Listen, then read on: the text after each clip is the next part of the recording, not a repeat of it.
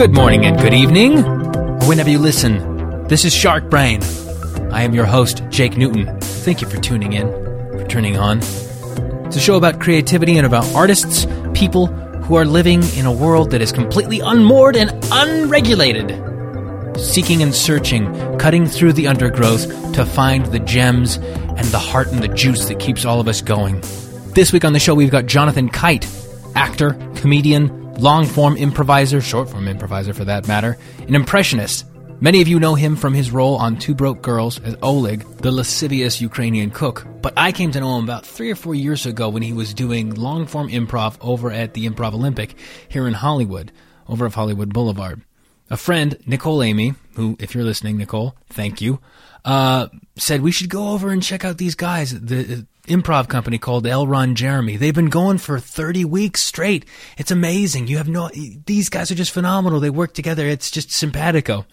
So we went over there one night, it was a Monday, and, uh, I went for about five or six weeks straight and then continued to pepper in, in and out, watching these guys go up against other improv teams and just absolutely murder and annihilate them. Not that those other improv teams weren't great. I mean, sometimes they were absolutely god awful. It was like a team of Helen Kellers running around through the dark looking for a flashlight that wouldn't do them any good. But these guys were always preternaturally gifted and always within flow of each other and some of the funniest people. And to my mind, not to put too fine a point on it, one of the funniest, if not the funniest guy was this guy, Jonathan Kite. Now, um, he actually has done work with my kid sister, who is also a comedian, and so they they've worked together and gotten closer. As and uh, I, he just came up into my mind. Ran into him one night at a bar. Said I wanted to come interview for you for the show. He was completely down. He came in, and we had a really great time. It was a really really good talk. But before we get to all that, I wanted to talk to you and see how you were doing. Look, it's it's January. All the mirth and all the joy of the holidays is completely gone.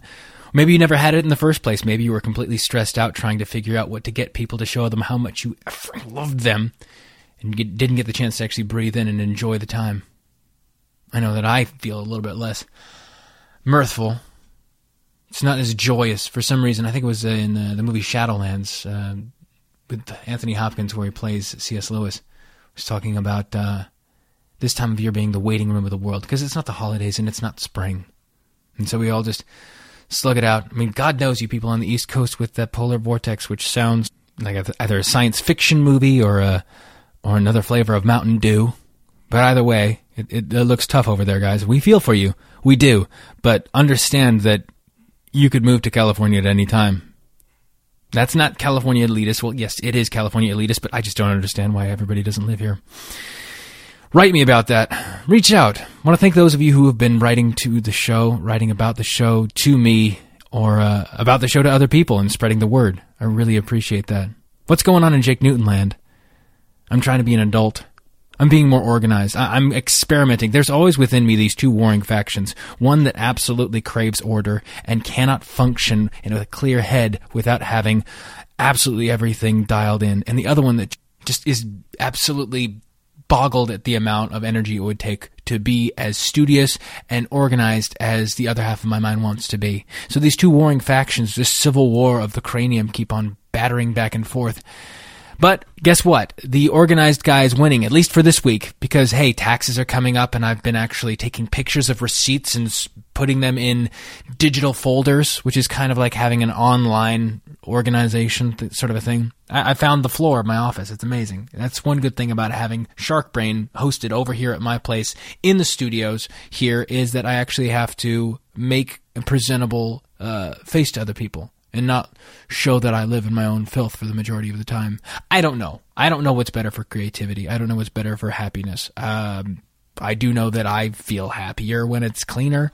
For the most part, it's just staying that way and keeping it there. I have no clean habits. Let's just say that. I don't wash a dish. I put it in the sink and I worry about it later. Future Jake's going to take care of that for me. Right now, I really got to get back and uh, make sure to do that thing. No, I. So tell you what, I'm I'm trying to be more of an adult. And I used to think that maybe it was just me, but then I went over to other people's houses unannounced, and I realized that there's a lot of us out there like this. Matter of fact, I think there's a whole generation of us like that. I have one friend, maybe three or four that I can count that are really studious and use a label maker religiously. Absolutely live in a state of of order or at least um, cleanliness. I don't do that. And I feel I used to feel such shame about it. I don't anymore. I let myself off the hook. After being around enough people to know that I am I'm not the worst, I'm definitely nowhere near the top percentile of people that like to keep their life in order, but uh, you know, I don't know, maybe it was the way I was raised. My mom was always so very fastidious and uh, or at least kept us all clean.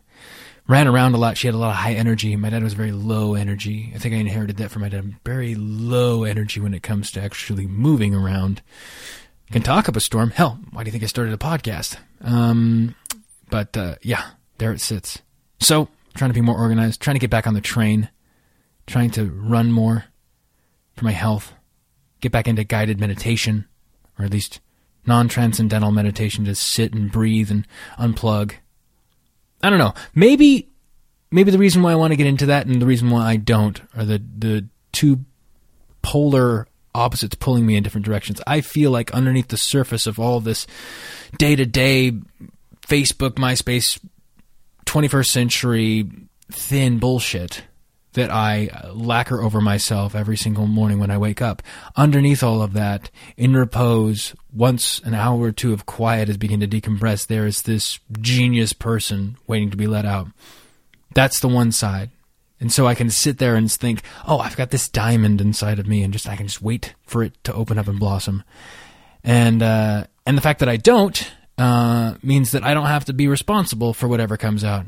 Also, hey, I have the added benefit if there isn't a genius in there and it's just still me with my dumb face, huh, then I, I don't have to understand that harsh, rough truth. I can just uh, go about my life.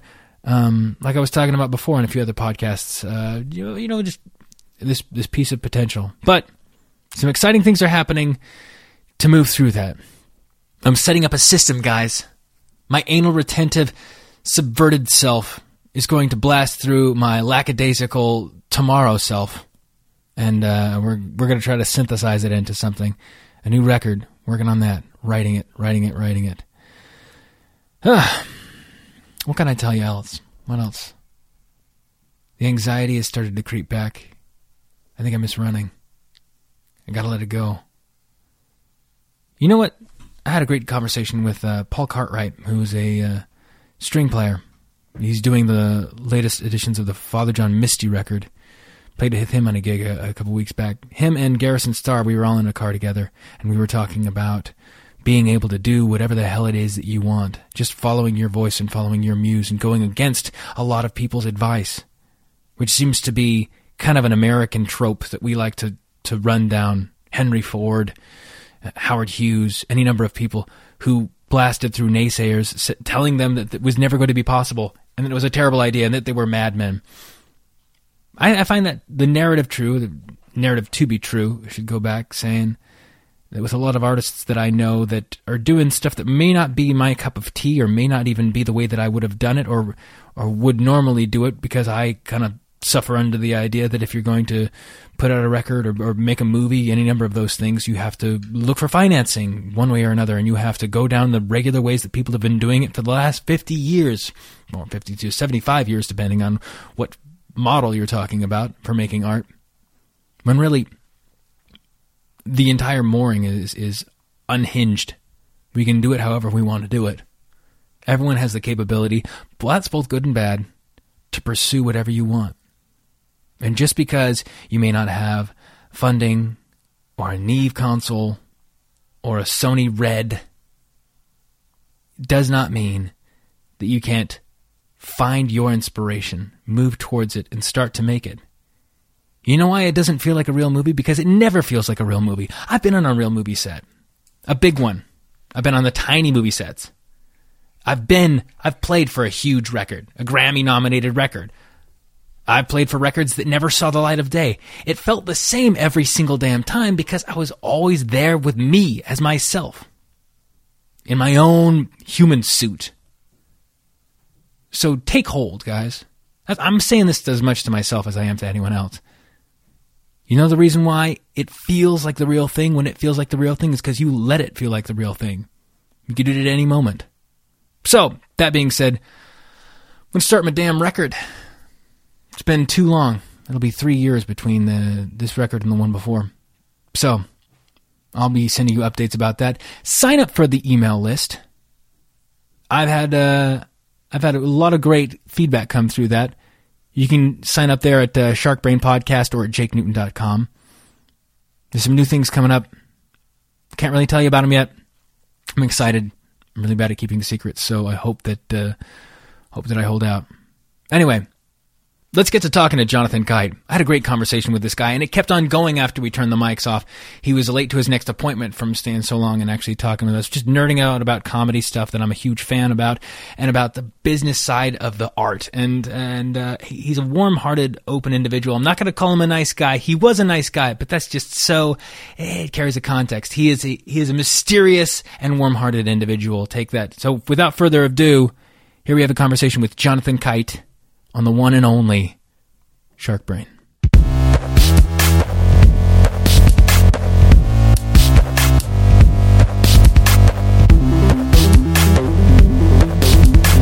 Chicago, huh? Yeah. Born and raised? No, um, Skokie, Illinois. There's a, I got into a, a party. I learned a lesson a long time. Well, I never really claimed to be from Chicago, and I totally understand why people claim because Illinois is mostly farmland. It's Yeah. so flat, and um, you know, you could say Kankakee if you want to talk about corrupt politics, or if you Yeah. want to talk about the different university towns that are around. But um, I, Sh- Skokie, Illinois, is right on the border of Chicago. Okay. and so it got famous because. Uh, I don't know how many of your listeners are Nazis, but the uh, the Nazis marched on Skokie, and they did a movie called Skokie with Danny Kaye Oh, and yeah. Brian Dennehy. Okay. it was like I think it was like very early '80s. Yeah, what year was that? Like Danny Kaye. Yeah, 80, maybe 80, 81. Mm-hmm. And then, um, and then of course, uh, Kevin Spacey says Skokie, Illinois. Yeah, in- Barbershop Quartet yeah. Mm-hmm. and Usual Suspects. So people at least know where that's from, but it's funny because when I was out here, I always said Chicagoland area, Mm-hmm. Skokie, Illinois.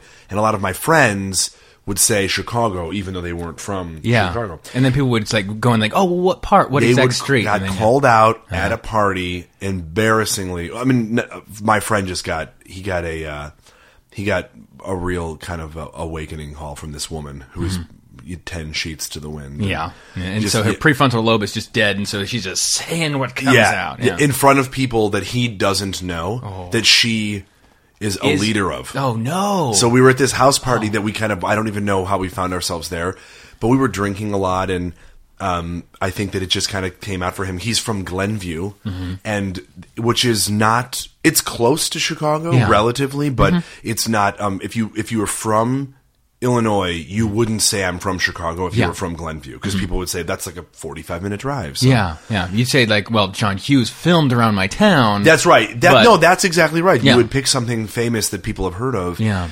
and you would um, you would explain it that way. But it was he just got reamed. reamed. Yeah, and this is there. Well, it's that Midwestern pride. You know, the specificity of like, oh, I'm from thi- I'm from downtown Chicago. I'm from this part of Chicago. I'm from this shit. I'm from the goods parts. You know, That's right. Yeah, and then you- to not have that at all. You know, to it is very very strange. You I'm know, Chicago adjacent. Jason. You're like you're not, sir. uh, uh, oh, really? Oh, really? You're Chicago Sherpa because that's what it would take to get you from where in the old days. Does the metro run to your house? Oh, it doesn't. Okay. It- uh, it's funny. We have a we have a line that's on the the elevated the L train, which Uh-huh. um, people that's like the big train system besides the metro, Mm-hmm. and um, it's older. And it's um we have the Skokie Swift, which Mm-hmm. is the the there's only two of the suburbs.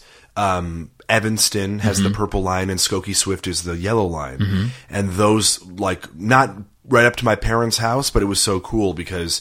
Um, we were two of the only suburbs that could get there Oh, yeah. by the train, which was which was really nice. Did you go as a kid? Did you go into the city a bunch? I did. My mother worked um, on Michigan Avenue uh, for many, many, many, many years. Probably more than she'd like to admit. Yeah. What did she do? Selling airtime for radio. Okay. And then she worked um, in the front office at US 99, which is, uh, I think, the biggest country station in the Midwest. Wow. Mm-hmm. And she's a big country artist, a big country music fan, pardon me.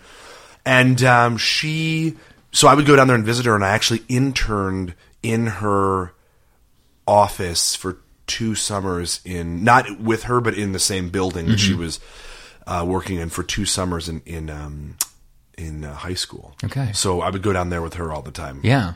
it was great. And to, tool around, did you see shows like as a kid? I did, yeah. We had really good theater going through there. Saw Second City all the time. Uh-huh. yeah. When I was when I was a kid, it was like Tina Fey, Rachel Dratch, Kevin Dorff, uh, Keegan Michael Key. I mean, it was really, really good people. Mm-hmm. Yeah, there was a the whole wide swath of those guys at Case. Who else was um uh, what's his name from Anchorman? Um, David Koechner. yeah, Koechner Yeah. was just yeah crushed crushed around then.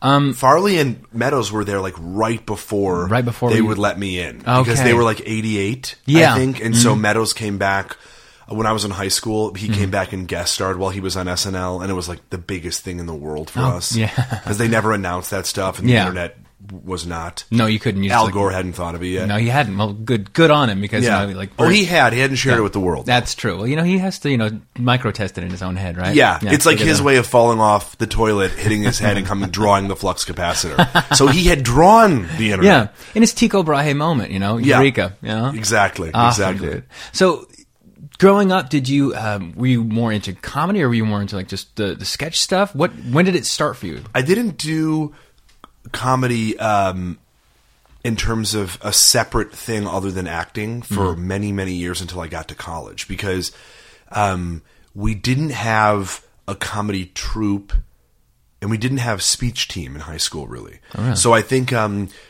when I was in high school, we did you know Shakespeare. Well, I mean um, not Shakespeare. We did uh, we well we did a variety of things. We did kind of everything. Mm. Yeah.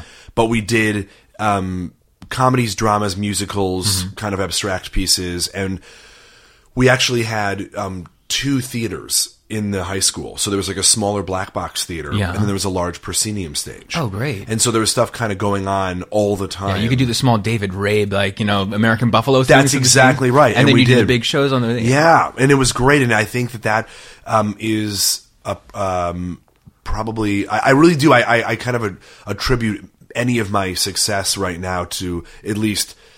Uh, partially to my beginnings at that high school, just Mm-hmm. because I think we had an incredible uh, mentor, and um, and he kind of, in a good way, was saying, "Let's try it all, see what you Yeah. like, and then." You know, um, don't get uh, stuck in anything. So he really mixed it up. So the Yeah. seasons were really varied, and even from year to year, if he knew that a, a class had kind of done something the year before, it would probably be a few years before another play like that would sort of make its way into the season. Okay. Yeah, he was really smart, and uh, so I didn't do comedy until um, I was in college when I went to the University of Illinois at Champaign, and there was an improv troupe called Spicy Clamato, and we I auditioned um, freshman year, and I got in. And I was a four year guy there, and it was it was short form games, Yeah. um, which I think. It's funny because I do long form now. I don't ever do short form. I feel like, Yeah. But to the college mind, I feel like short form was just it, it it seemed to work better. Yeah. Mm-hmm. I feel like people's attention spans, maybe their wealth of knowledge. Yeah, the context, the contextual clues that Yes. inform long form, like to be able to do a callback to say, you know, uh, usual suspects or any number of those things. You just Yeah. don't have the, you haven't had the free time to do it because you've been in, uh, you know, a parochial structure. you know? Absolutely. Yeah. So going, getting in there and then, yeah, looking back on all that stuff. When I first got to college, it was just, you know, my eyes were just open to all these things I hadn't even even heard of, like Richard Pryor before. I always, I, I like. Bill Cosby was pretty much the only black comedian, Right. And, and then Chris Rock flew in, and then it, and you, all your friends who had little bits and pieces of things from where they grew up bring your and you all throw everything into a pile to this this common knowledge. Yeah, like. absolutely. And I wonder if long form, because I think of um, the way that the internet has changed so many things. Mm-hmm. And I think that I wonder if long form would work better with college kids today. Not that their attention spans have changed at all. Maybe they've even, even gotten shorter. Mm-hmm. But their ability to get something in, an incredibly accessible manner Yeah, is just so much easier than when we were like there's no I, I- remember going to college and getting email and having that kind of thing and um and and us being referenced either from movies or books or conversation whereas if you get lost on Wikipedia today you could accumulate such a uh, you know everything you'd want to know about the birth of Christ. Yeah. because when we when we did it we um, we did games called um, the, something like this point in history or a moment in history, and Mm-hmm. you would do events before or after that moment, and you could really tell there were some people in the group who were great at historical facts, Mm-hmm. and others who would just kind of support their idea and just kind of yes and Yes them and, until the game was over. Whereas you know today, I wonder long form, like you were saying, there's so much that your brain has to retain, Yeah. and I think that people are sort of more used to it, having devices in their hands all the time. there's a density to the culture. It might not be richer, but it's it's. But you're yeah, a Mm-hmm. different skill set and maybe your mind's ability to retain information Mm-hmm. in a different way. Even like there's there are so many benefits I think to having a phone with you. Yeah. And s- even if you're unaware of them at the time. Absolutely. Well, it's definitely our, our, our brain chemistry is changing. Just my, mine personally, thinking about like 20 years ago, how you would just retain information. I used to do plays where I, you know, wouldn't drop a line and I'd have like maybe a week to, to learn all my lines. Now I can't keep them in. I, know, can't. it's I had crazy. I did I did a show last month and I had like three pages and I just sat there up all night going like I can't get him. I can't. I don't have it. I can't get him. I can't put him in. I can't put him in. Wow. And so I just I was this. It's for me. I think I need to just you know hit the reboot for a little bit. It's you know. practice too. Yeah. I, th- I would say because I the show that I'm on, Kat Dennings, um, is so remarkable at memorizing lines. It's it's like one of the most impressive things I've ever seen because I just know. I used to be um, in college. I, I did a play called Bash, which is a Neil LaBute play, and um, it's three short plays that all have to do with different definitions and expressions of the term, the meaning, the word bash. And the one that I did was the middle section that had been done on Broadway. I think with um, my part was Paul Rudd played Oh, yeah, yeah. and so it was Paul Rudd and Calista Flockhart were these young. Um, I think they were. I don't. Sorry, it's been so many years, but they were two. They're they're a Mormon couple, and they had gone to a dance. and They're young. I think they're in mm-hmm. college or high school or something. And it's all monologues for the most part. And I remember I had been able to memorize it because I had done Waiting for Godot like the year mm-hmm. before or two years before, and I've been able to memorize Godot not fast but very quickly because I uh-huh. have a my brain works that way. And then I try to, you know, you go away from doing it because in our situation, you know, out here, I feel like for most people, even unless you're on a television show, Mm-hmm. you're memorizing short things for auditions, and it's it's a it's an example of what is to come Yeah. Mm-hmm. if you book the job. But but you know, it's it's very short spurts, so you lose that ability to long term retain Mm-hmm. and chunk retain because people don't in auditions don't want to sit through you doing a five minute monologue. No, they really don't. Yeah, yeah they, want- they want little snippets here and there. Yeah. yeah. Now going back a little bit, you out of college or in college, Yeah. like, as you're moving forward, um, there's was Second City and Del Close and all those guys like a, a big uh, towering figure over you guys just because it was it was a Chicagoan thing or was it? I think it was. I'm I'm proud because I think they're so. I think you get lucky when you're from Chicago. Being from Chicago, you get a lot of um, you, get a lot of good vibes your way. Yeah. People love the city. They love Second City, especially in our community. They love Steppenwolf. Yeah. They love the Goodman. They love Chicago Shakes. You know, for not being a coastal city, for not being New York or L.A Yeah. this little town in the Midwest, which is so full of everything, even if people are unaware of it, um, that it's uh, it, it's amazing. And those who have, I, I, it's funny in all my time out here, I've never met somebody who didn't like Chicago. I'm sure there are people that don't, but I've never met them. And I think you know, having Second City, people immediately that's a that's a that's a common ground for somebody. Mm-hmm. So you you talk about that, or you talk about the food, or you talk about the weather, Yeah. and especially Del Close being who Del Close is. That is something that um, pretty much everybody in comedy is aware of. Yeah. And so it kind of gives you, oh, great, so you know who Del Close is. Yeah. And it, it kind of allows them to kind of share things maybe and kind of open up themselves to you immediatly about, you know, their opinions on comedy or whatnot. Mm-hmm. Yeah, so did- I think it's helpful. Yeah, and does it inform a lot of like the way? Do you feel as though you have a, a, a worldview of verisimilitude from a Chicagoan, or do you? Is it just so? It's. I think that we like to do is you know talking about the density of the culture. We like to be able to truncate people and go like, oh, he's that, he's that, he's that, because otherwise I can't you know look into the depths and of who he is. Totally, I just need to give him a quick label, a tag, so to speak. Yeah, absolutely. So you I need to can call him filter yourself. Yeah. Mm-hmm. you tailor your jokes, conversation, Yeah. opinions for that um, for the small box you've put them Yeah. in, not them. My father, actually, I credit more than anything because I think my father is. Um, uh, I don't know that he could beat up your dad, is what I would say, but I think that he is probably the smartest guy I've ever met. And so I think that it was really important to him when my brother and I were growing up that we just kind of experienced the world and he gave us books all the time and showed us. He was who introduced me to classic film. Okay. And so I, um, you know, my mother took me to the live stuff. Like I went to, oh man, you know, I think Cats was the first musical. But I think the fact that Chicago has that, that my father didn't have to say, let's take a trip to go see these things. He would take us to the, um, the, uh, all these museums. Um, What did he do?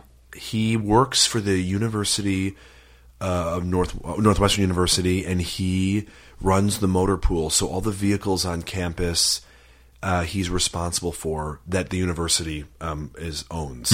And so he's really a mechanic that kind of got promoted when the guy ahead of him retired because he's not. And he would be the first to say he's not an office guy. He Yeah. doesn't. Uh, the ties he's worn in life are probably all clip-ons Yeah. but um, but he's a reader and he listens to a ton. If he's not sitting in bed reading or you know sitting at the, he's he has books on tape. Yeah, so When he's this hands-on, sagey kind of a guy. Yes, Yeah. Mm-hmm. that's right. That's exactly right. So it's cool, but the, the things that he could reference that we could go see them Mm-hmm. instead of if we lived on, and I'm sorry, Greenland, but if we live in Greenland, you know, then and there's no internet Yeah. at the time, it's it's it's more of a. I always think like um like a Native American cultural like a, like you know old Native American like storytelling, Mm-hmm. and so it, it's you're you're trying to describe things to the best of your ability without Yeah. you know so that the people don't have to see them. But the good thing is with with my father we could. Yeah. That's great. Yeah. Yeah. And so when you said to them, or did you, was there a moment you said like, ah, I'm going to be a comedian or I'm, uh, I'm going to be a, a comedic actor. I have to do this. And did you have that moment with yourself or with your parents?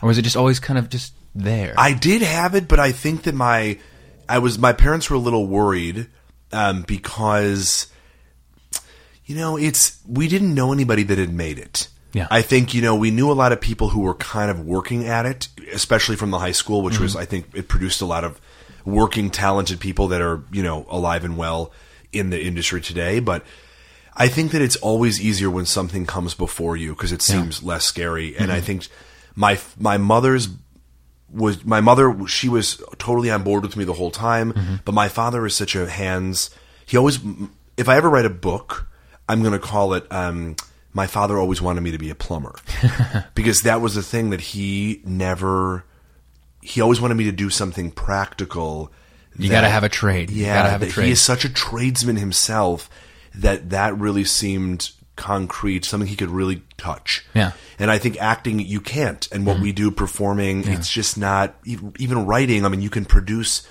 a, you know, words on a page, but that's that's nothing. It has to Mm-hmm. Yeah. go somewhere. I mean, it, then it's a it, it is a hobby until it goes somewhere. Yeah, it, it, the the the clearest way to figure out how amorphous and um, completely unsystemic it is is trying to describe it to a family member over a holiday Yeah. dinner. It's going, like, so what's going on with acting? Well, at any given moment, someone could call me and I could earn fifty thousand dollars in a week, Absolutely. or I could die in obscurity and never work again. I just don't know. Well, what are you doing to change it? I am here. I am buying a lottery ticket, so to speak. I was going to say I day. describe it as the uh, publisher's clearinghouse. Yeah, yeah. I said I'm, I'm waiting by my door to see if the uh, Ed McMahon shows up. Uh-huh. They go, you know Ed McMahon's been dead for years. And Yeah. well, I did, but they replaced him. but you know that his equivalent, Yes. probably Ryan Seacrest. Someone, oh, wait, I was going to say someone who ageless. Uh huh. Yeah. They, yeah, you know, it's weird because I think that y- in a weird, I think it's weird looking back on it. Um, it, it took a lot to move out here from Chicago because I didn't know anybody. Yeah. and I think that you know, out having spent over ten years and and looking what what how many friends or or situations or groups of um, people you kind of move in and out of depending on your situation or where you live in town. Yeah. It's interesting that that I'm I'm right where I want to be. Where I don't know that in the past. I mean, maybe maybe part of that journey is is knowing that where you want to be is on the way up the mountain always. Mm-hmm. But I think that was part of it for my parents as well. Is they, they're like, you don't know anything about film and television. Yeah. You don't know anything about the people out there because when you do, for the most part, when you go to theater school, they don't have film programs because that's a whole bunch of more money that they don't have to Yeah. do editing to and then and then then they have to teach you directing which then is taking away from the acting curriculum so there's a danger and i think there's a fear amongst a lot of programs to say um, we're not going to deal with that Yeah. It also feels like there's uh, there's this hierarchy. It's almost as if to to do a, a comparison, you've got like in in collegiate like music, say for example, you're there's a lot of classical and there's a lot of jazz. Yeah. and so jazz seems to be the the, the equivalent of a theater thing. You know, it's Sure. it's the pure form. Absolutely. It's, it's the hardest thing to do because not only is it hyper technical. Um, Whereas film is as well, but you you have to be fit for it, and you also have to learn an entire piece, an entire play, and and be able to, to perform the character, the arc of a character in an hour and a half, Yeah. as opposed to like you know we're doing three pages a day, you know that kind of a vibe. Well, most of the work that people get will come from theater. Most of the actors alive that Mm-hmm. Yeah. Mm-hmm. are working are theater actors. Um, I think that's a very it's a life that I had never even considered doing because Mm-hmm. um, I'd always considered moving to LA. I never thought about uh, about doing the regional theater thing, which I went to school with plenty of people that are doing fantastic Yeah. um, in that area. But I, so for me, I kind of wanted to know as much as I could know or what that had to offer. Mm-hmm. And then I, I, but with the total understanding and acceptance that as soon as I moved to LA, there would be a lot that I wouldn't know. Yeah. Because I think a lot of people I run into learn it all. And that's it. I've learned it. I'm done learning. Mm-hmm. Yeah. Um, you come to LA and they go, no, but this is what worked for me on stage. Mm-hmm. And people go, well, it's it's not stage you're unhireable. Yeah, okay, yeah, that's exactly right. And Mm-hmm. then and and I think that there's a disconnect because I think that you know even with the um with with the show um, we're learning how to do stuff every day now. Mm-hmm. And there's this really cool thing that we've added that I've never seen in a television show before where we're essentially doing a four camera show like a single cam because we're shooting across each other with singles in front of a live audience Mm-hmm. Yeah. through a living set. So there's a cupcake window off of the restaurant, and there's an open. Um, it opens up, and two people will talk. Yeah. So one, there'll be cameras on their side, and there's cameras on my side. Mm-hmm. Oh, gosh, So they're yeah. shooting it. So, and I've never seen that from a show before. So we. It may have been done, but Mm-hmm. we had to learn it when we did a first, uh, the first few episodes this season. It took a while, and, Mm-hmm. Yeah. and and it's something that none of the it seemed like nobody had done before, and Mm-hmm. and it was really cool to know that um, the, the exploration of something, not only a, to be a part of something brand new, but to um, kind of explore it yourself and see what it does for your acting, and kind of makes you more aware Yeah. of what you have to do, which I always think is.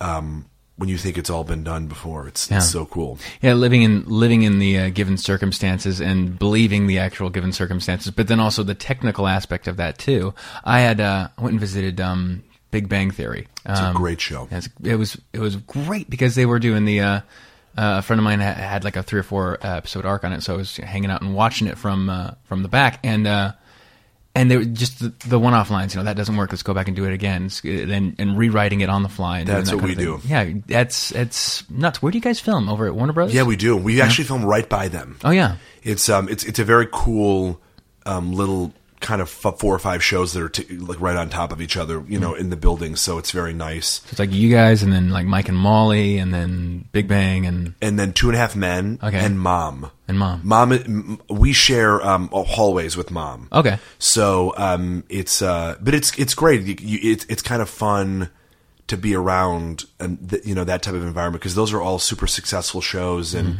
they they bring people from different backgrounds. So you know whenever you get to run into them, if you the conversations are always very interesting and Yeah. um, very sweet people. But yeah, Big Bang Theory is an exceptional show. They're very talented. Yeah, man. I uh every time I'd go over there for an audition to the the Warner Brothers lot, I'd I'd drive up in my terrible, terrible car, and you know, they, you know, when if you're just auditioning, they're always checking your trunk and stuff like that in case you have somebody. That, and every time they'd open it up, it would just look like an old lady abortion in there. It just just filthy stuff everywhere, and that security guard would kind of look at me and go like. I don't think you're going to get the job, man. That's you hilarious. need to put your life together. because I'm hmm. still driving that car. I drive hmm. a '99 Chevy Cavalier. Oh, guy. and this thing has been in. It, a, a, I wasn't in the car, mm-hmm. but a drunk driver hit the car pretty hard, and you know, and it's been and it's been hit.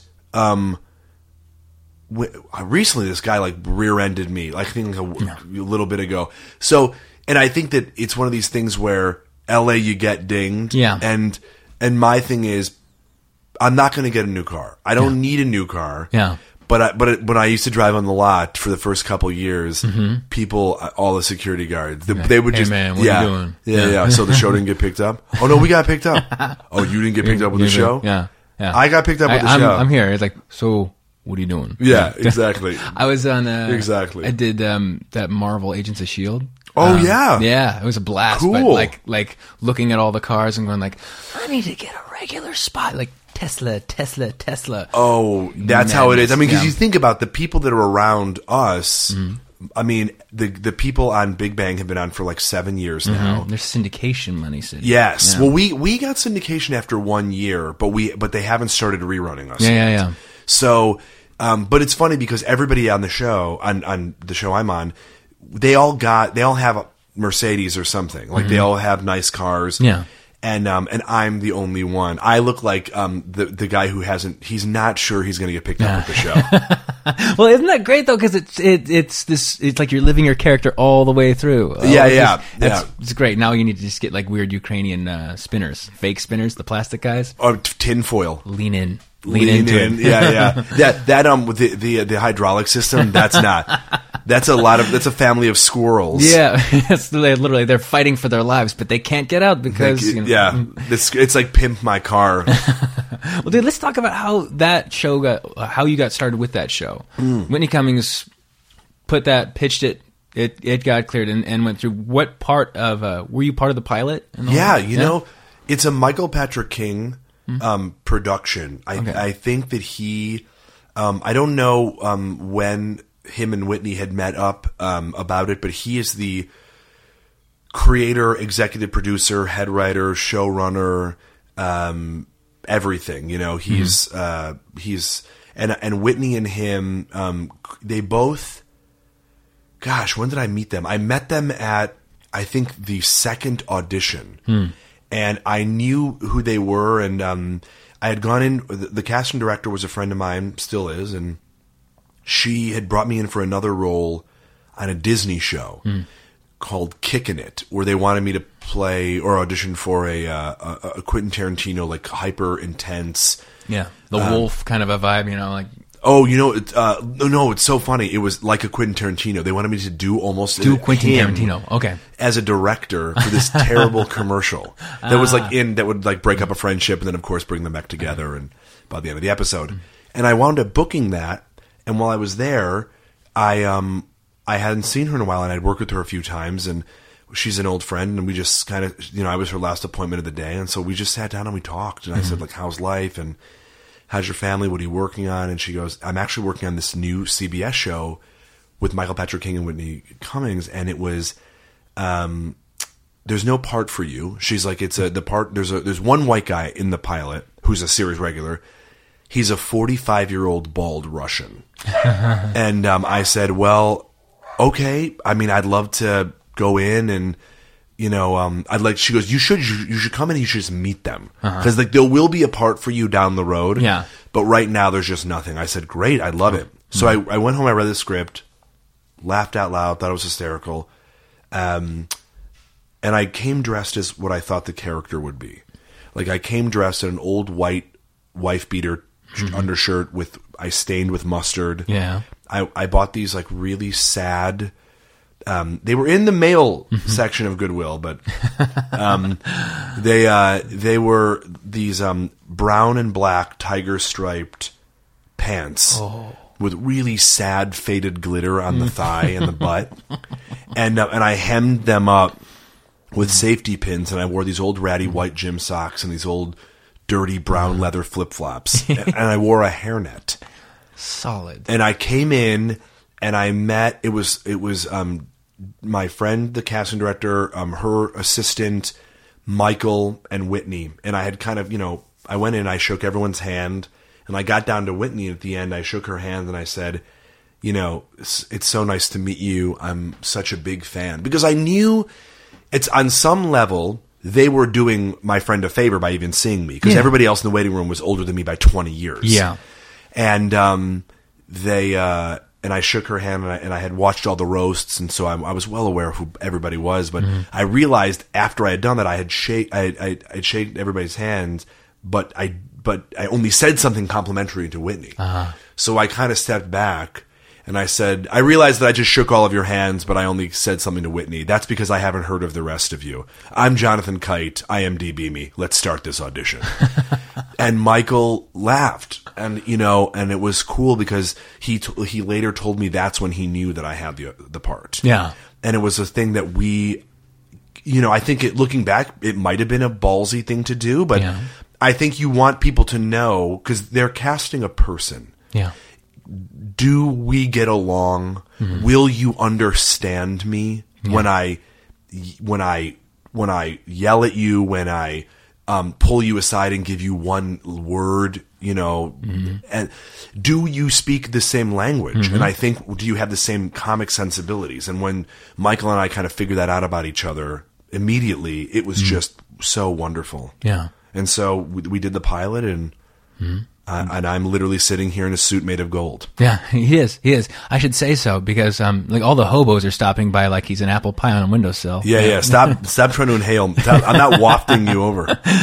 Man, that's that's a great story. So many times you go in there, you, you're uh, half the time you walk in the room and you're just apologizing already. Look, I'm really sorry. I'm just, I'm, I, I look, I look, I'll get, I'll get through this, and then you can move on with your day. Please, just you know, like, don't shoot me if you have to. Just go for the face because I don't want to suffer. You know. Yeah, yeah, yeah. Or don't go for the face because it's the moneymaker. It is the money, But it's not yeah. making me much money. exactly. So maybe the shot will improve my face. I'm gonna drive away with a car with the spoiler that was put on aftermarket. yeah, You know? go for the car. If Uh-huh. you're going to shoot me, shoot my car. Shoot me right in the car. Well, that you know, I think that that un, it- weirdly enough is the problem with a lot of with with acting in general is people try to survive the audition Yeah. instead of.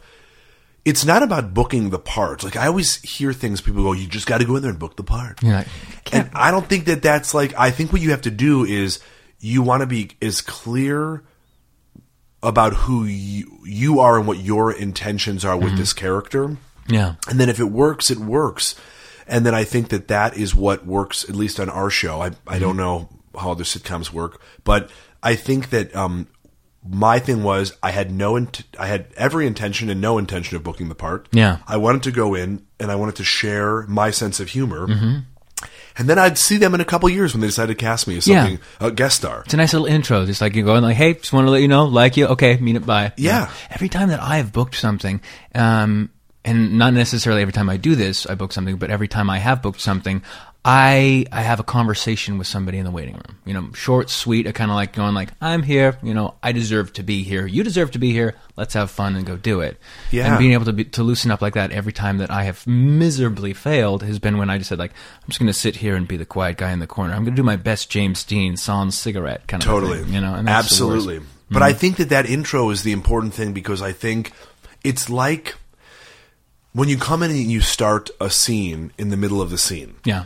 But you without having any life before it. Mm-hmm. So for somebody to be in the waiting room and just be and and it works for certain people. Like, you know, Mm-hmm. I know I um I don't know. I, like you said, James Dean, or, or maybe even, and again, I'm projecting, but like I think of a, a Ryan Gosling. Yeah.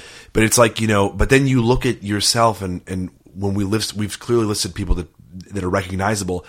We make assumptions about how things work for other people, and the Mm-hmm. truth is, the mo what works for everybody is having life before. Yeah. is that if the if the, whatever you're doing, talking or not, I have a conversation with people when I go in the room because it helps me have a life before I have to go into a scene Yeah. that has a life. That is that's exactly right. I there I had a moment thinking about that as it relates to other things like music. For the longest time, my wife was really like this is when we were in our early twenties. I couldn't stand um, uh, Joy Division. I never, I never understood. I didn't figure. I, uh, what is this? yeah. I don't, I don't get this. I don't get this.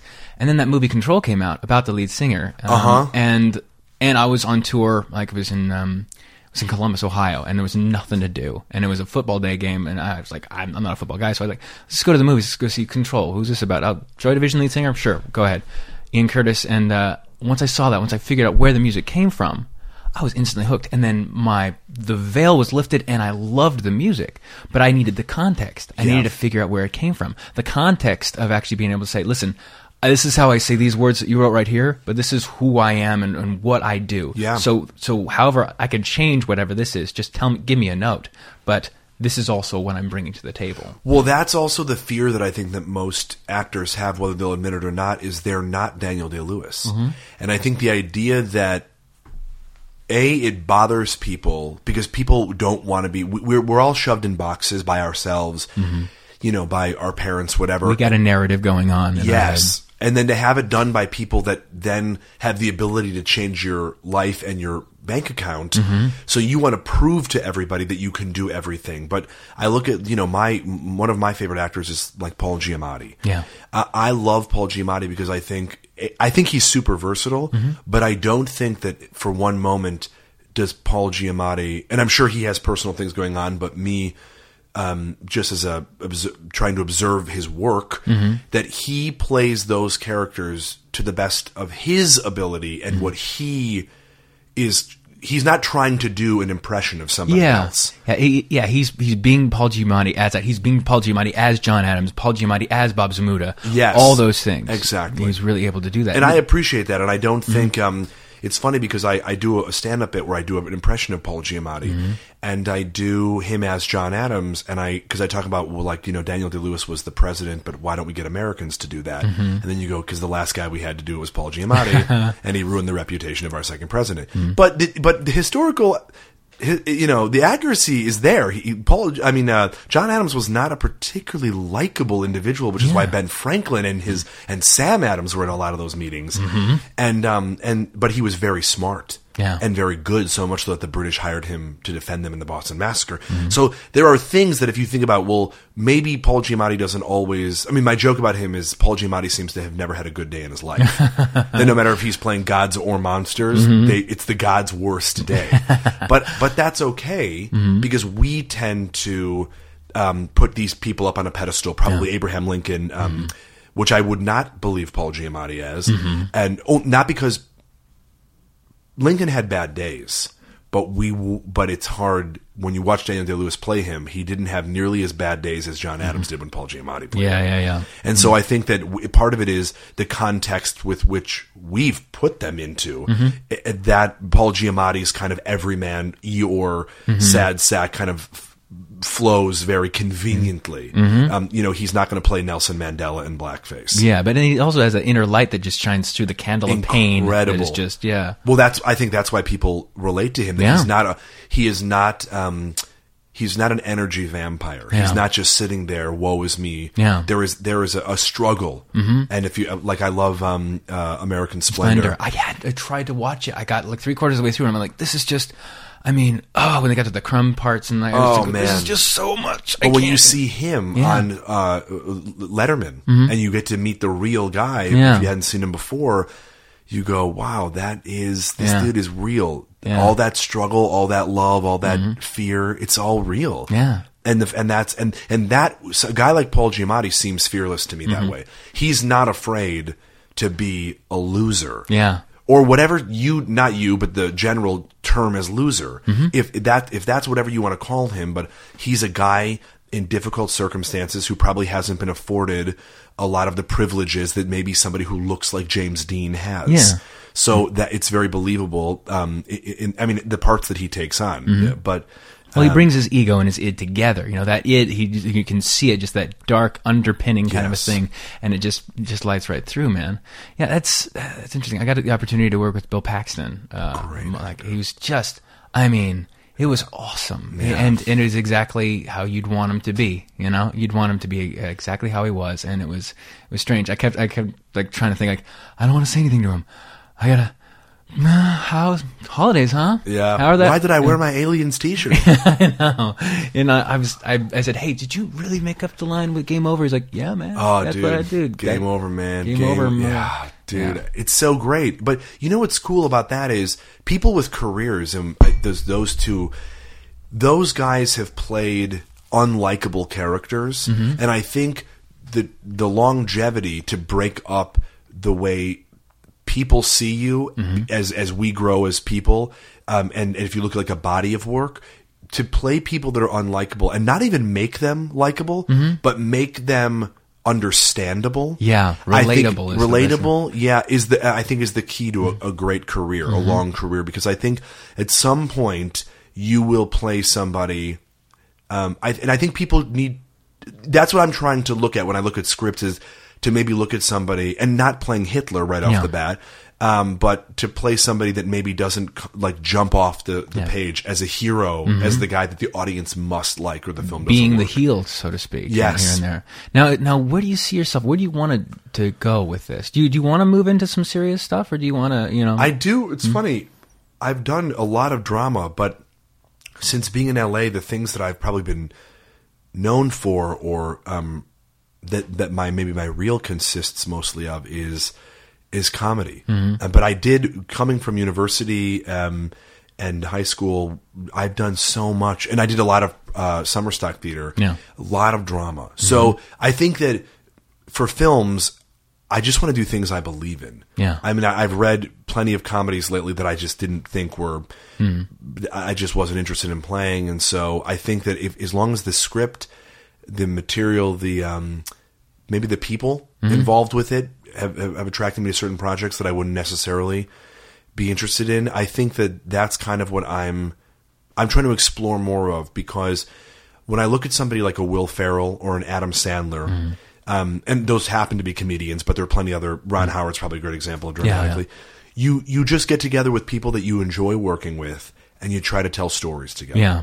and I think that's ultimately why I'm in this game Mm-hmm. is to tell stories that I want to tell and tell them to the best of my ability. And um, if I need help, Mm-hmm. then grab the people that'll help tell me stories clearer. And you know, Yeah.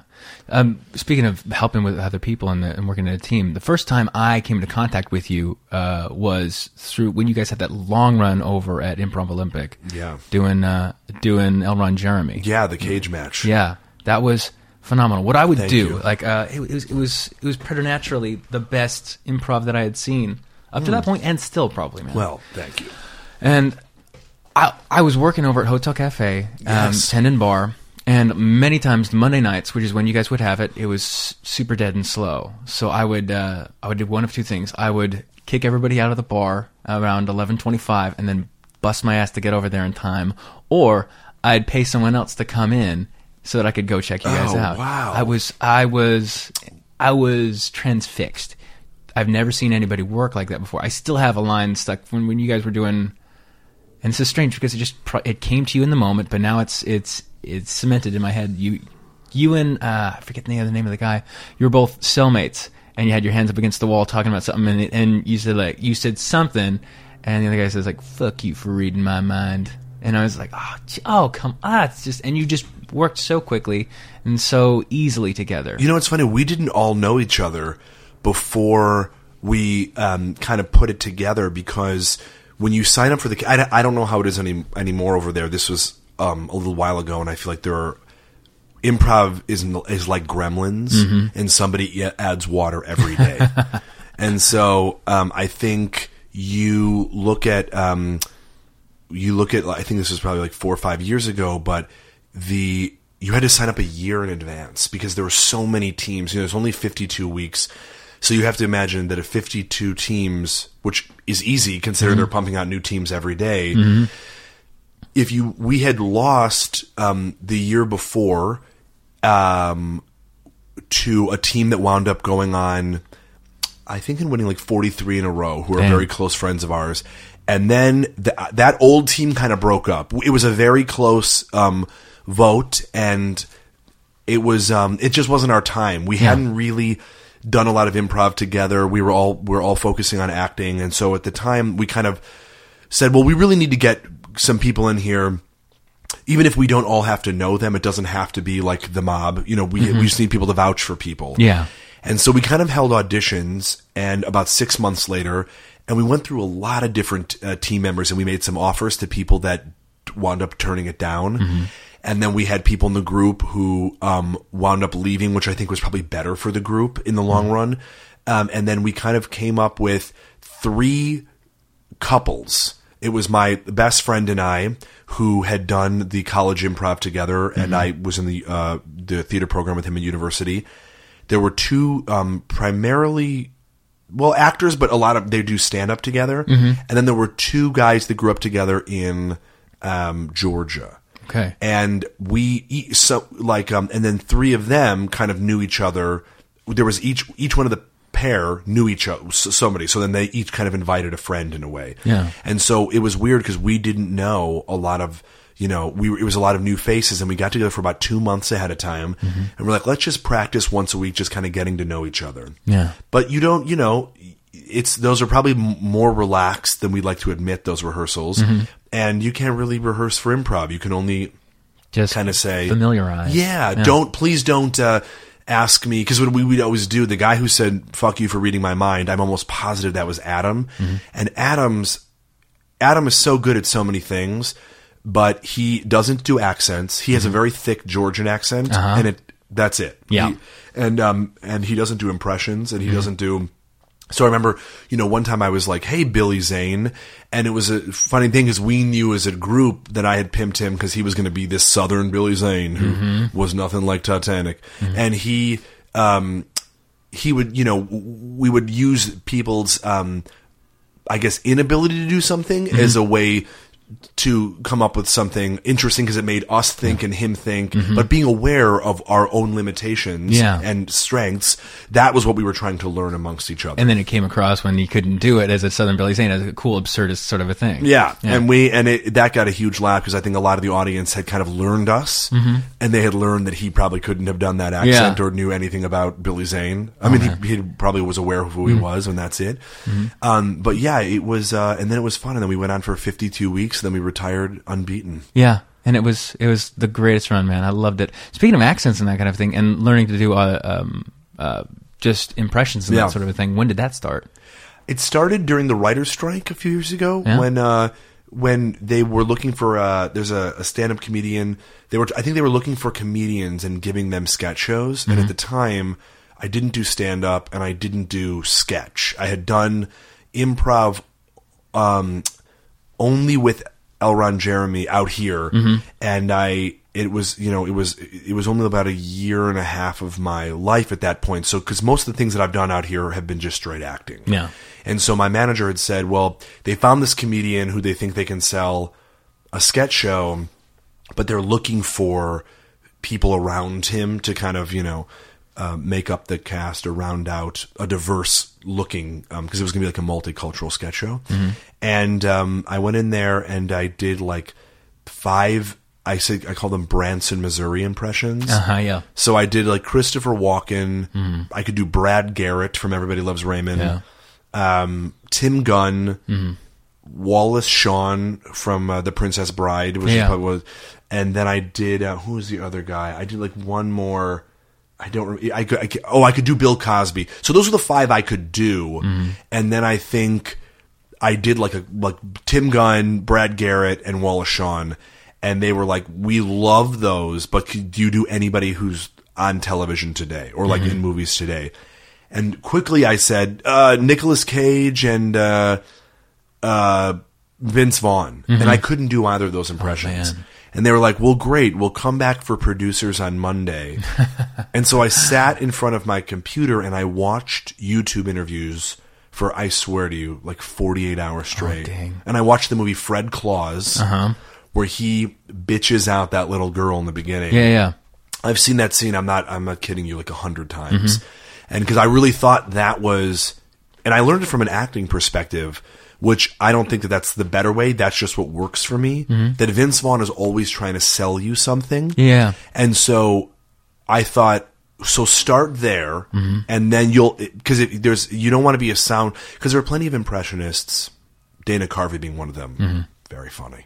I don't know that he's dead on with that George Bush voice, but you kind of get where he's coming from. Yeah. and he was really able to explore a man rather than a sound alike. Yeah. and I think for a comedy show that was starting off. I think sound alikes don't necessarily. If you can sound exactly like them, that's a great Mm-hmm. More power thing. to you. Yeah. Like a Frank Caliendo who can do like like that. Morgan Freeman is just like Nat's Spot eyebrow spot. on, Yeah.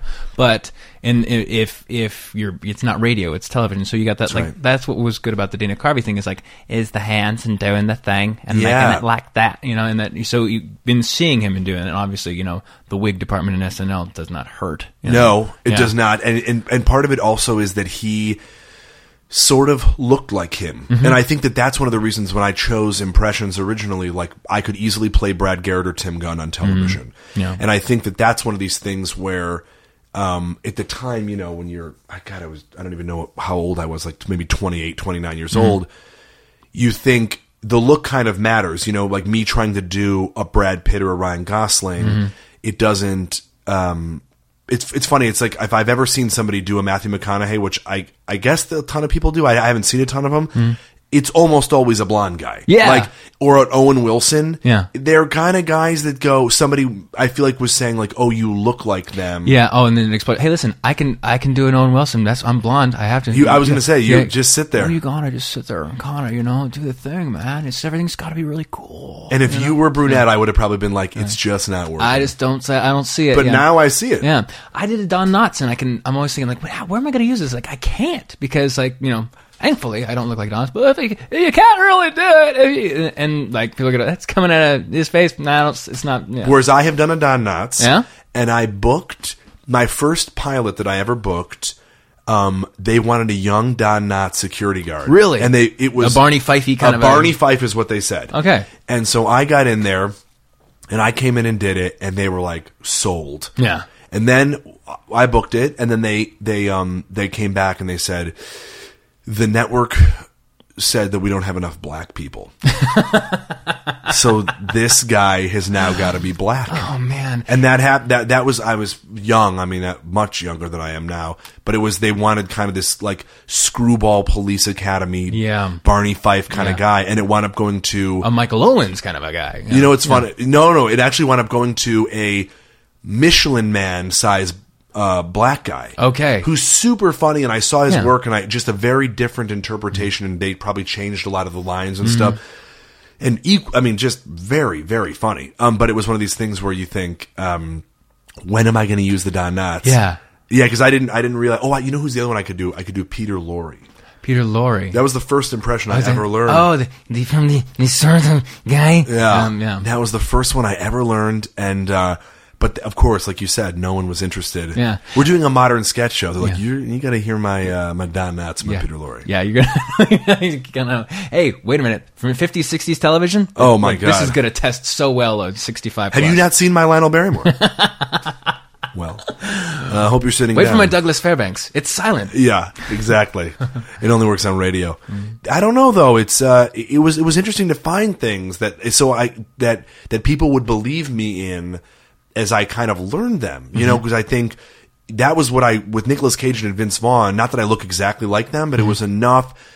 I don't know where my brain was going, but it just said try these. Yeah. And then I went home and I learned them, and I came back and I Well, your Vince Vaughn, it's uncanny, dude. oh thanks It's it, man. you know like like the, there's something the formants of the way your mouth moves. It's it's just exactly what he does. But then the improv dialogue you do, that's selling everything. That's that's like that little key, you know, that little Yeah, thanks. turnkey I thing. think because I, can do a lot of sound alikes, but Uh-huh. I think that I when I do stand up, I probably do twenty or thirty impressions, Mm-hmm. but I only do ones that I have a really like. I do Jeff Bridges, Mm-hmm. but I don't do him on stage really because I haven't really found out what's funny about him to me. Mm-hmm. Yeah. You know, I, you know, I've, I, he's made me laugh, and you know, in conversation, I'll talk about him to people, and we'll have a, an interesting point of view on him. I think, Mm-hmm. but it doesn't really, nothing that has warranted me saying a presentation. Yeah, that specific Jeff Bridges. Like everybody goes, oh, that's Jeff Bridges. You have to, you know, do a little intro. Like, I think my listeners are going to go crazy unless I have you do at least one little bit of Vince Vaughn. I uh, I'm excited right now. You know what I'm saying, baby. Yeah, I yeah. Uh, yeah, Vince Vaughn. I'm saying he, he's the type of guy who's like, can I tell you something right now? I. I brought some Tupperware over here. It's Mary Kay. Oh, you did? Ah, you know what I'm saying right now. The I kitchen could use it. Everybody could use Mary Kay. I'm not saying another woman because I know that you're married, baby. You got you got that right. Yeah. it's, it's it's nuts, dude. Thanks, man. Yeah. Yeah. so it's you know, I don't know. It's one of these things where it was a hobby for me, and then I, I booked the Jamie Foxx sketch show, which was like the new In Living Color, and I was the white guy on the show. Mm. Yeah. and you were the new Jim Carrey kind of vibe. I would. Well, you know what was interesting was they. We tended to do a lot of impressions, whereas if I, you know, looking back, um, obviously if there was a white guy that they needed, Jim did it. But I think that we there hadn't been at the time Jay Pharoah now, who's incredible, who's on SNL. He didn't exist um, in terms of the public eye. I think so. We there was a lot of impressions that we did, and we tended to focus a lot on impressions. And so, whereas um, I don't even know if I got to. I'm sure I must have played some characters on that show, but we only we did like twelve episodes and six aired, Mm-hmm. and I think that but it was in I I pitched them like forty characters in two days. And they were just like, come, bring us everything, and then stand in front of us and pitch us characters. Okay. And but but what got across, or what made it was, um, they wrote a sketches. You know, they had a whole team of writers, and they were like, "Do you do a Tom Cruise or do you do a Kevin Spacey or something?" And then um, I would have to go learn it Yeah. and figure out if it was working. So I think that that's probably the thing that I attribute the most is preparing for that audition and being a part of that process because that was that audition was really the most that was the only thing about auditioning for two broke girls not only did i believe in every you know i believed in the script they told me kat dennings was a part of it i love whitney and michael but i had just gone through i had just booked the jamie show the year before Yeah. and that audition process was so intense that kind of other things after that just they don't seem yeah. that intense You mean I don't have to do one, not forty? Yeah. that's what it was. They got you got in front of a room, and you know, um, uh, for other sketch shows I've uh, auditioned for, you get like five minutes. Mm-hmm. And I remember they for this one they were like, just keep going, like you just keep going. What you have, you have. And I mm-hmm. remember this woman in the second audition, you got to meet everybody. They wanted you to know who you were competing against. Okay. And it was super intense because the executive producers were there from day one. There was no like prelim. You Yeah. sent in a tape, and then when you when you presented, it was the three executive producers that you met immediately. Me- Yeah. Like, so there, that was your first live Yeah. experience with the show. run out of a moving car. Yeah, that's right. Yeah. Uh, Yes, and and so they wanted you they wanted you to know that there was no easing your way into Mm-hmm. it. That if you couldn't impress these people immediately, you wouldn't impress America at Mm-hmm. home. And that's the stress and the pressure of the sketch, man. Because it's always it's so immediate. You've got these things that you have to like. This happened this week, so like you know who does an Anthony Weiner because he's just got into a big scandal. Let's do this. Yeah. That's exactly what it was. Mm-hmm. And they had they had asked me for a list, and I could do. I kept learning them. I think every now, you know, Jamie and I would have a discussion, and I would I did a joke with him that we it, it never aired. So, but I wanted to do this thing where um, I did a sequel to every movie he'd ever been in.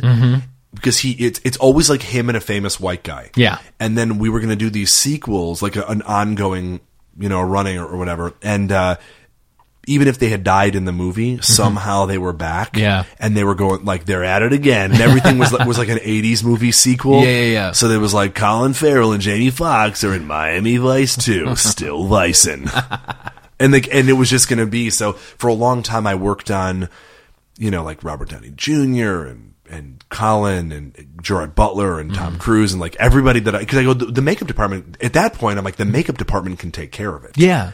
You just have to So- get close. Yeah, yeah, So, and that was really cool. And so we wound up shooting a bunch of stuff that never made it to the air, Mm-hmm. which was kind of unfortunate, but it was a wonderful experience. And and so now I just kind of, you know, years later, I got into stand up about a year and a half ago, and uh, I just decided, well, I have all these impressions, and I Mm-hmm. enjoy telling jokes ab- about them, or or you know, about the business that we we live in, and um, so I was able to put them to use because for a Mm-hmm. long time they you know they were just a hobby, mm-hmm. and I didn't really have any intentions of of being like a uh, you know an impressionist, I Yeah. suppose. You know, Yeah. I enjoy impressions very Mm-hmm. much, but I I had no um, intention. I learned the impressions to book the Jamie Foxx thing, Yeah. Mm-hmm. because I was such a huge. I am a huge fan of his, and I loved In Living Color so much. That was my favorite show from my youth. Yeah. and so other than that, though, you know, and, and you know, necessity was it. I didn't. I learned him when I Mm-hmm. had to learn him, and then when I. It wasn't something that I'd worked on for ye- like you hear guys. It's amazing. I, I read an article with Jay Pharoah where they asked how long it took him to do Denzel, and he was like years Yeah. but it's like the best I've ever heard, and um, so good for him. But Yeah. I just that just wasn't me. I didn't. I hadn't worked on like Vince Vaughn for five years or ten or whatever. You know. But if you get the ear and then and then the acting background has got to do it because you're you're trying to figure out what makes this guy tick or what makes That's this guy what makes this guy a character. And That's then right. you you broaden that up and make it a caricature. Ever get a chance or, or work anywhere near trying to get on SNL? I had gotten um, I had gotten with um, when what was the timeline? I had I had submitted a tape uh, one year. My thing was I loved SNL. I still do. Um, I think it, being in New York, it was one of these things where it kind of like I was aware that it existed and I watched it every week, but it seemed like a separate thing. It was Mm-hmm. Like it seemed like I'm a huge basketball fan. It seemed like I would watch basketball on TV and Mm-hmm. then go do my stuff, and I didn't really ever have the connection. Yeah. maybe that's something I would do because Yeah. I didn't do impressions.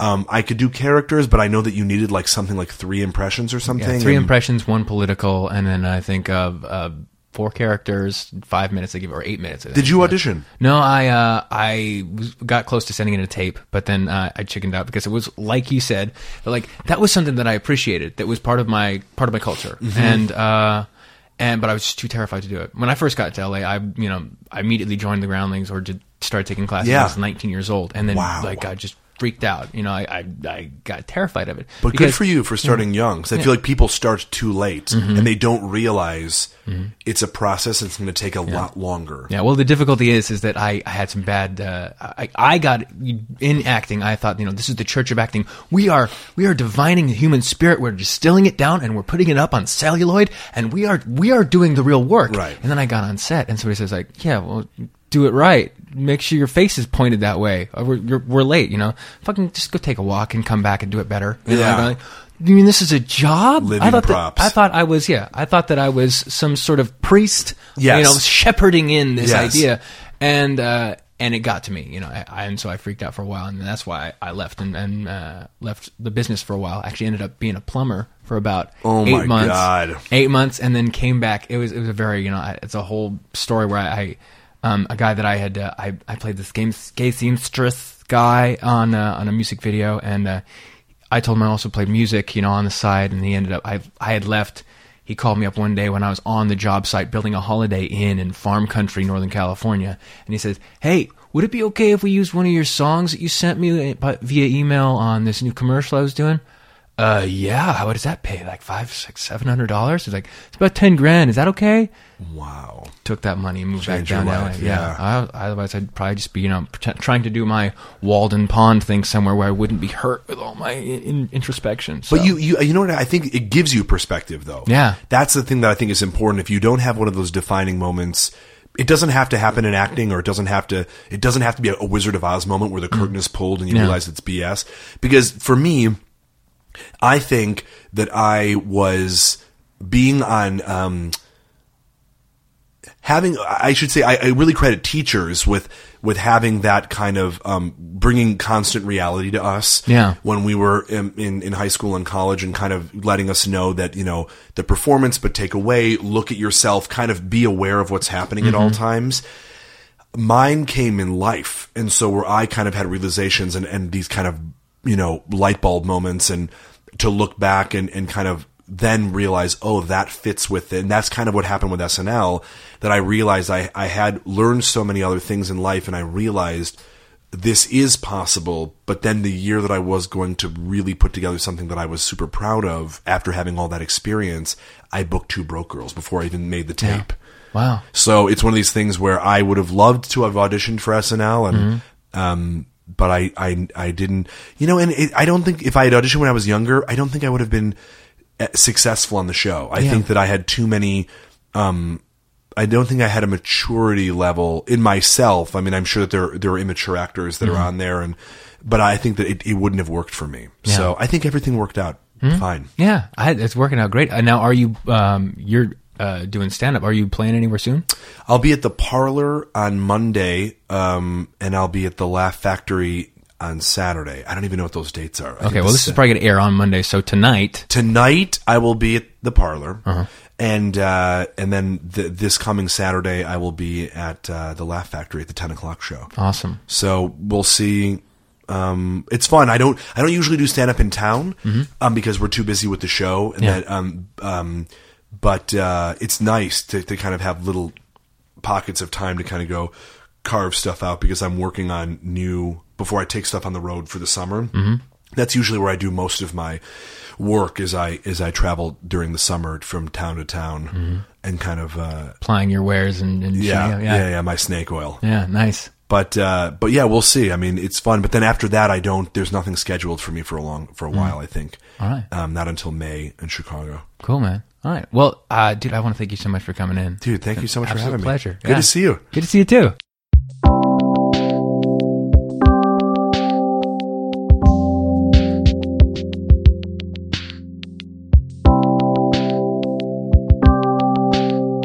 So, what'd you guys think of that, huh? That was a great conversation. I thoroughly enjoyed it. We turned the mics off and we were heading out the door, and he stayed and talked for another 20, 30 minutes. Just about industry, about art, about making it in LA, about living in LA. He's he's just exactly what you want him to be. He's a good guy. I hope we get to know him more. He's I, I, I want to Jonathan. I know you're listening. You be my friend? That was just it was just an absolute blast. Continue to spread the word about Shark Brain. Post it on your Facebooks, on your Twitters, on your various social networks. But remember, do take some time out during the week to unplug and just look at the sky and be grateful for the fact that A, you might not be in the polar vortex, but if you are in fact still alive and listening to the sound of my voice, wow, let's not get morbid, Jake. Come on, it's winter already. People need all the help they can get. Seasonal affectation disorder. Do you know anything about that? Come on. All right. Love your friends and be well.